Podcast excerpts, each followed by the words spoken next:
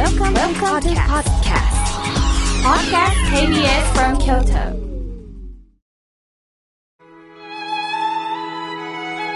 改めまして、僧侶の河村明慶です。今日の法話のテーマは、金子みすずさんの感性と題してお話しいたします。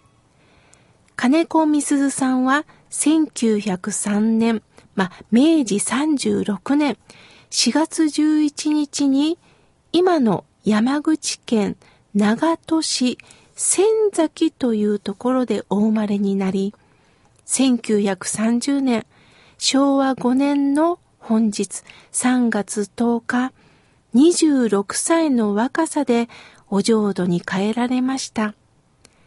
大正時代末期から昭和時代初期にかけて活躍した日本の童謡詩人です。26歳で亡くなるまでに500もの詩を綴ったとされる、まあ、1923年、大正12年9月に、童話とか、婦人クラブとか、婦人画報、金の星という当時はとっても注目を浴びた雑誌の4誌に一斉に詩が、まあ、紹介されたんですね。それから若き童謡詩人の虚勢と称賛されたんです。みすずさんのお母さんは、みすずさんが3歳の時にお亡くなりになっています。幼少時代にお母さんがいないともなれば、大変なご苦労があったんでしょうね。その後、みすずさんは結婚なさり、子供さんには恵まれるんですが、家族の中でも様々なご苦労があり、やむを得ず、離婚することになったそうです。大切な子供さんの親権も取れない中、みすずさんは自ら命を絶ってしまったんです。どれほど辛い人生だったでしょう。新州門徒で法名は釈、明春、明家の明に春、明春でした。金子みすずさんの代表作の一つに大量という詩があります。大きな魚と書いて大量です。朝焼け小焼けだ。大量だ。イワシの大量だ。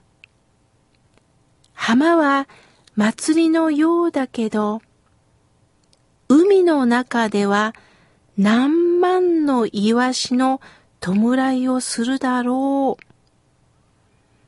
最初は喜びですよね。朝焼け小焼けだ。大量だ大量だ。イワシの大量だ。もう浜は祭りのように大にぎわいです。でも、金子みすずさんは、ここだけで終わっていません。浜の上での出来事だけを見てないんです。海の中はどうなってるかって見てるんです。海の中では何万のイワシの弔いをするだろうと見てます。私は中学の頃、この詩を見てびっくりしました。人間ではこの詩は喜べませんよね。人間の感覚ではこの詩を見てふーんと思います。なぜなら、イワシだ、イワシ食べられる、嬉しいで終わるからです。人間というのは自分の命が大切、私の命が一番大切なんだという自己中心の心。これ仏教では自我の我に執着の執と書いて我執と言います。自己中心の心に、まあ、固まっていますが、金子みすずさんはそれを悲しまれたんです。イワシが取れたのはそれは嬉しいかもしれないけど、その嬉しさだけで喜んでいいんですか？みすずさんの視点は違います。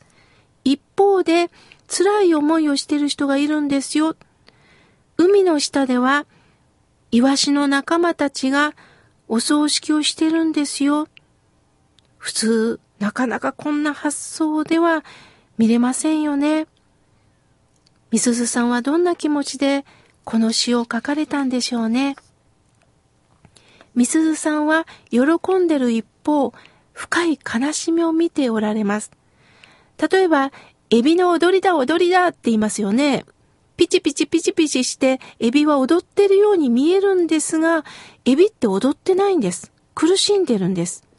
それを人間の都合で表現してるだけなんですよね。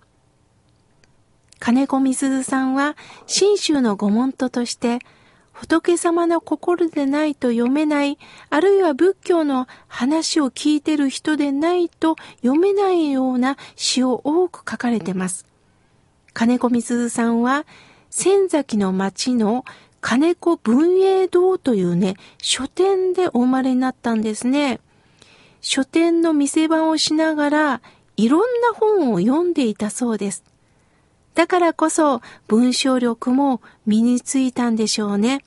それがまた彼女の、まあ、詩の心を育てたんだなと思います。この仙崎というところは大変仏教の盛んなところなんです。浄土真宗のお寺が6つもあるんですね。小さな漁村なのに6つの真宗のお寺があるんです。人々は毎日のようにお墓にお参りをして花を生けられてたそうです。そういうところにみすずさんは生まれて自然に仏教の心が身についたんだと思います。その心で歌ったのが人々の心を揺さぶった大量という詩なんですね。そんな気持ちでまた、えー、とっても深い、えー、詩を書かれています。星とタンポポ。青いお空の底深く、海の小石のそのように、夜が来るまで沈んでる。昼のお星は目に見えぬ。見えぬけれどもあるんだよ。見えぬものでもあるんだよ。散ってすがれたタンポポの河原の隙に黙って、春の来るまで隠れてる。強いその根は目に見えぬ。見えぬけれどもあるんだよ。見えぬものでもあるんだよ。昼のお星は目に見えませんよね。だけど、みすずさんは見えないけどね。お星様はここにあるんだよ。見えないものでもね、あるんだよ。タンポポが咲いた。黙って咲いた。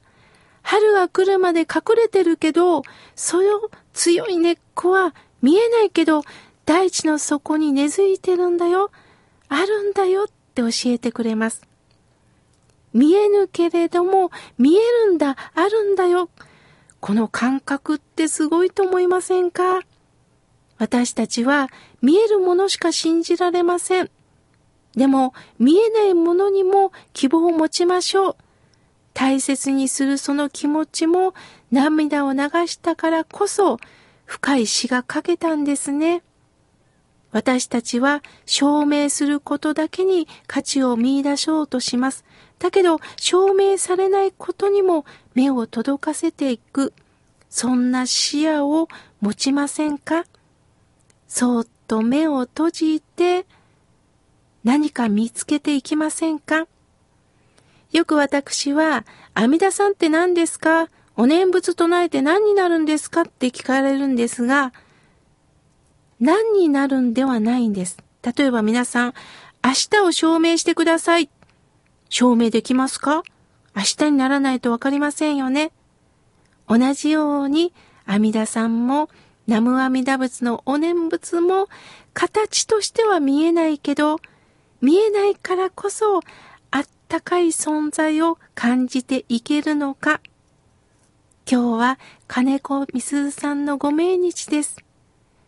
26年という精一杯の命を生きて、そして言葉で残してくれたこの命の言葉を私たちが受け継いで参りましょう。